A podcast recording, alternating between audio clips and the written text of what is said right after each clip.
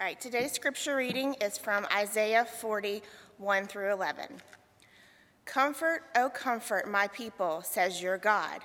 Speak tenderly to Jerusalem and cry to her that she has served her term, that her penalty is paid, that she has received from the Lord's hands double for all her sins.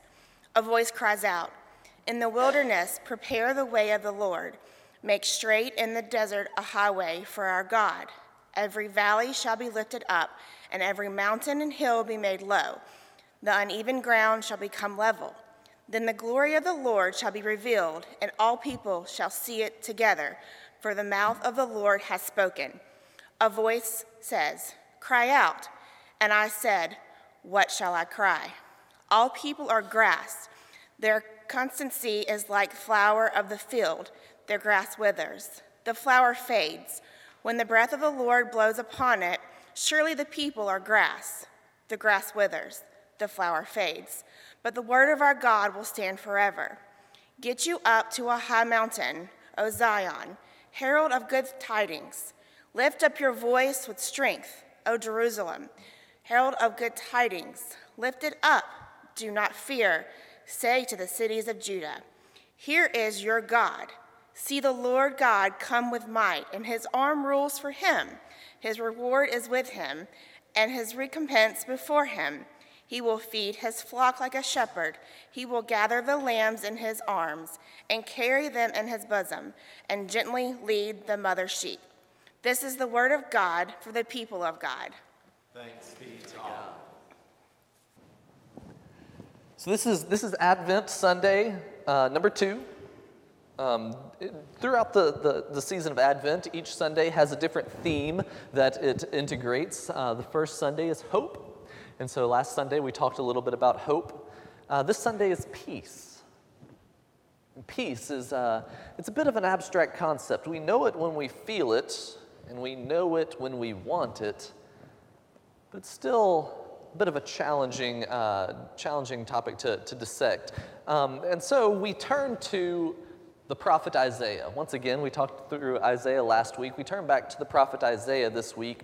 Um, and, and Isaiah might seem like a confusing place to be for Advent. You know, where's, where's the Luke chapter 2 passage, little Jesus born in a, in a manger, uh, and, and all of this stuff? Well, we're not there yet. That's Christmas.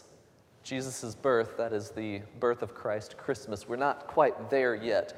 We have this moment of anticipation, this, this time of preparation that we are in right now. That is Advent, the time of waiting, the time of that which is coming. And so the first Advent, if you will, took place in the kingdom of Israel, well, really beyond the kingdom of Israel, among the people of God who were known as the Israelites, uh, as they found themselves in exile. So, I've heard this little bit of history uh, that I power through far too often, but it's, it's absolutely crucial to understand Advent in its history so that we might dive into Advent in its present. Israel is, uh, becomes a nation after the Exodus. They become a nation, and then their nation splits in two. And after their nation splits in two, other great empires start rising up around them. The first is the Assyrian Empire. And the Assyrian Empire comes in and overthrows the northern kingdom of Israel, properly titled Israel, and tries to take over the southern kingdom of Judah, uh, but they are unable to. Judah withstands because another empire is, is raising up, and they are the Babylonians. And we, we hear about the Babylonians a lot in this kind of text. That's because they were the ones who completely wiped out uh, Israel. Um, to the point where the only ones who, of the only Israelites who were left were either enslaved or exiled, thrown into, uh, displaced, thrown out of their home to wander the earth and try to settle down somewhere else. Um, then, after the Babylonians overthrow Israel, and Israel is in this moment uh, that we call the exile, a third kingdom rises up, the Persian Empire. And the Persian Empire uh, ends up seeing that Israel has been kicked out of their homeland, and the Persian king Cyrus says, We don't really have any need for you as slaves. Go and do whatever you want. And so the Israelites are able to return home. And this is what they've been waiting for. But here, where we are in Isaiah, we're not quite there yet. The people of Israel have been thrown into chaos and, uh, and are left in complete despair. And a question begins to arise in this about what does it mean to be God's people? This is the question that the Israelites have to wrestle with because up until this point in their history, they have been known as God's chosen ones, the people of God. They have been known as those who have found God's favor, and God has been leading them on to greater and greater heights. God is the one who, who gave them this covenant of the promised land. God is the one who led them in the exodus out of Egypt. God is the one who, who established them as a great uh, kingdom. And now, all of a sudden, where is God? Now, all of a sudden, the people of Israel are left questioning okay, I thought, I thought we were the good guys. Why is all this bad stuff happening to us? Why do bad things happen to good people? We won't get that philosophical today, but, but we do turn to the question about what does it mean to be God's people? And in order to answer that question, we have to start with the question who are God's people. Our, um, our passage in Isaiah begins with the, the expression, Comfort, O comfort my people, says your God. Okay, so first off, we know there are people who are God's people. God is claiming a people right here and now. Comfort, oh, comfort my people. And this is going to be an expression that we're going to uh, come up against throughout all of Advent. Our entire Advent sermon series is structured around this expression of God's people. Last week we had the, uh, the sermon was Come for Your People, and we had this reminder uh, from Isaiah saying, God, don't forget, we are your people. Here in Isaiah, God is saying, Comfort my people, take heart, find peace. So, to be God's people, that is kind of a, an impactful claim. Because right now, the people of Israel do not feel so much like they have that status, like they are God's people. They have gone through the year 2020 seven or eight times over. Can you imagine that? Can you imagine if, if 2021 was also exactly like the year 2020, and then 2022 was the exact same as the year 2020, with just greater and greater chaos mounting and mounting? And so the people of Israel are having to contend with all of this chaos that's going on in their world, the fact that they no longer have an identity because everything about who they are that was, that was rested in their kingdom in the promised land for so long has been eradicated. And so the concept of being God's people is very loose right now. Because right now, it sure feels a whole lot to the Israelites that, like they are Babylon's people, because they are the ones who are enslaved in Babylon and who are having to work for uh, the Babylonian kings except for those who manage to, to get away and then they just have even less of an identity because they are just wanderers and nomads. So, what does this mean for us today? That's always where we have to take things uh, when it comes to biblical history. Is what, that's, that's all great and good, but this is just a history lesson unless we find some application today. We've been through our own kind of exile this year, and you've heard me say this uh, a couple of times before, in which we, in kind of a reverse exile, uh, were told we had to stay at home. Um, wonderful. That, that all seemed very nice and exciting until we realized how complicated it is to just stay at home for way too long with all of our family members and all of their chaos and not getting to do what we want. And even after the stay at home orders were lifted, things still were just enough uncomfortable that we're still not very happy with the place that we are. And then we see our brothers and sisters across the globe and even neighboring st- uh, states who are starting to return to this. Southern California had another stay at home order placed on them yesterday, I think, and it begins to raise up fears. What about us? Is our turn going to come for that as well as COVID 19 continues uh, to rise in numbers again and again, and we are left asking, Where is God? Well, that's the question we asked last week, and now we ask, What does it mean to be God's people? Well, first, God gives this message to the prophet Isaiah to give to the people. Comfort, comfort my people. God says, Speak tenderly to Jerusalem and cry to her that she has served her term. In other words, that the time of resolution is upon them, that her penalty is paid, that she has received from the Lord's hand double for all her sins. A voice cries out, in the wilderness, prepare the way of the Lord, make straight in the desert a highway for our God. Every valley shall be lifted up, every mountain and hill made low. The uneven ground shall become level. Then the glory of the Lord shall be revealed, and all people shall see it together, for the mouth of the Lord has spoken. Okay, what does all of that mean? Do we have any, anybody who likes to, to interpret what's just been said here? Because it's, it's a little confusing and it gets even more confusing. Uh, uh, verse 6 a voice says, Cry out. And I, Isaiah says, What shall I cry? And then there's this all people are grass, and their constancy is like the flower of the field. The grass withers and the flower fades when the breath, when the breath of the Lord blows upon it. Surely the people are grass. Okay, so Isaiah is, uh, is a book that is filled with poetic symbolism. Filled with it. It's, it's a book of poetry. Uh, some points there are historical accuracies, but largely it is a book of poetry that is trying to call out to the people to get them to realize deeper truths. Now we know that whenever Israel was able found their resolution and whenever God was revealed in glory, aka at Christmas, the first Christmas when the Christ child was born, mountains were not made low and valleys were not raised up. Those same mountains and valleys are still present even in some instances more prominent than before.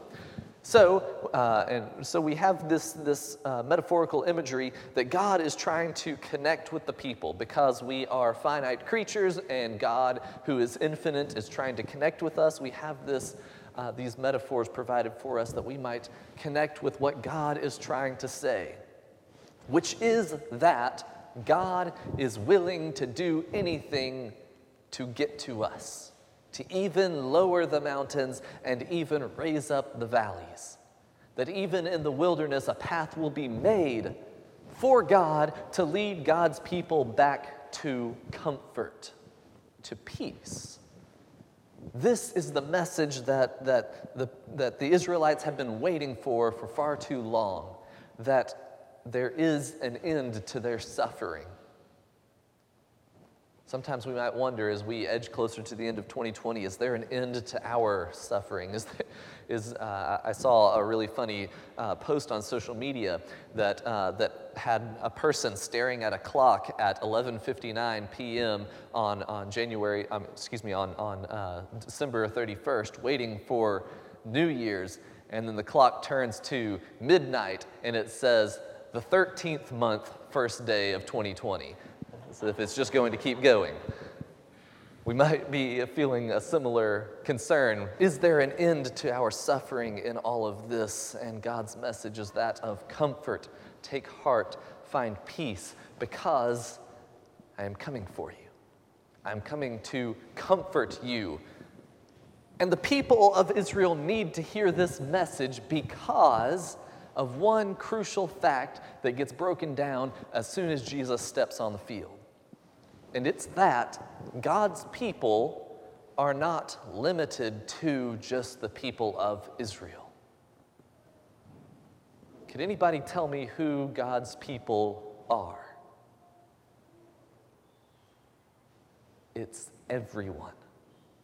There isn't a human being alive who is not a child of God. There isn't a human being who has ever walked across this earth who is not God's own. And so, this is the message that, that Israel has to contend with, and they do contend with it uh, in, in multiple points to say that to be God's people is to recognize that you are not the only people of God. And so they receive this message of comfort, but it's for a more important reason. It's so that so that the people of Israel might be able to take this message to the rest of the world. Their return home is going to end up being the most dissatisfactory experience uh, that they could have imagined. Uh, so, so, eventually, Israel's suffering does come to a conclusion, and they do get to return home. And, and they, there they find that the temple of God has been destroyed, and they have to rebuild their entire lives. And as they do so, they are, are, are uh, increasingly disappointed with their circumstances. In some points, they even say it would have been better for us to just stay in exile than to have to deal with all of this because sometimes we like to romanticize the grass is always greener on the other side. But what they do end up realizing whenever they do come to terms with their new experience is that their lot in life isn't to be just simply restored to greatness. A little conceited, don't you think? That we might just be restored to greatness. No, instead, the message that Israel has to receive is that all of humanity is meant to receive this same comfort. So, in, in Isaiah's passage here, in, in Isaiah 40, we have, starting out the first half, is God speaking to Isaiah, speaking to the people uh, of Israel through Isaiah, so that we then get to uh, verse 9 Get you up to a high mountain, O Zion, herald of good tidings. Lift up your voice with strength, O Jerusalem, herald of good tidings. Lift it up, do not fear. Say to the cities of Judah, Here is your God. See, the Lord comes with might, and his arm rules for him. His reward is with him, and his recompense before him. We have this moment in which the message of comfort is given to the people of God so that the people of God can then take it to, guess what? The entirety of the people of God. That becomes their responsibility. The message in Isaiah shifts from this, from this uh, Israel centric message of comfort my people to this globally encompassing message in which Israel is meant to be the herald of good tidings. Guess what? Israel becomes the herald of good tidings as the Savior of the world is born within her. Israel becomes the herald of good tidings as the Savior of the world is resurrected within her. And so, this message of comfort and peace today is meant for the church right now. I want you to hear that today. Comfort O people of God, receive peace, for God is returning, for God is coming to heal. But this message isn't one that we just take and say, mm, that feels nice. I'm glad to hear that. It's now one that we have a responsibility over. Uh oh, Pastor's about to ask us to do something. This message of comfort isn't just for us to hold on to, it's for us to take to a high mountain and herald these good tidings. The gospel is how that translates in the Hebrew. To lift up our voice with strength, to not fear, to say to the cities, Here is your God. Receive this comfort. Verse 11 and God will feed his flock like a shepherd, and will gather the lambs in his arm, and carry them in his bosom, and gently lead the mother sheep. There's this moment at the end of this that we receive this comfort that says, This is for all of us. So, so we're, we're in this season, right, of, of gift giving, um, where you know, we have a table out, outside here where we are donating toys so that they may be given. We are also in a season of receiving. Um, some of y'all probably do gifts for one another during this season, uh, just to kind of celebrate one another, and because that's for some reason what, what we do during this time. And, and I wonder what that feels like. Do you prefer to give gifts or do you prefer to receive gifts? And I know that everybody's probably thinking, oh, well, I like to give gifts more. That's uh, makes me feel good. I like to give gifts. But secretly, most people, I would, I would be so bold to say, most people are like, no, I really like to get gifts. It makes me feel even better. I like to receive. I want more. Maybe. I don't know, I'm not, not going to generalize and say this is for everybody, but I would wager that most people like, even if it's a secret dark side of ours, we like to receive more than we like to give. Well, here in this message of comfort, God is challenging us to be a people who want to give this message just as much as we want to receive this message. That this message of comfort and peace is for more than just me and more than just you. This is a global message. And so, as we keep hearing the, that cliche that comes up around this time of year, don't forget the reason for the season. Recognize that remembering the reason for the season, if you will, is to acknowledge our responsibility in taking the gospel to the world. From a high mountain, Zion, herald of good tidings, to declare this gospel to the world. And so that's my challenge for us today. Is simply that to receive this good news of comfort and peace, that at the end of all of this, there is an end. That at the end of all of this, it might not be the most satisfactory end that we were hoping for, but at the end of all of this, there will be comfort, there will be peace, because God is coming. Because as we will declare in our liturgy in just a moment, Christ has died, Christ has risen, Christ will come again. So, with that being said, let us go to the Lord together in prayer.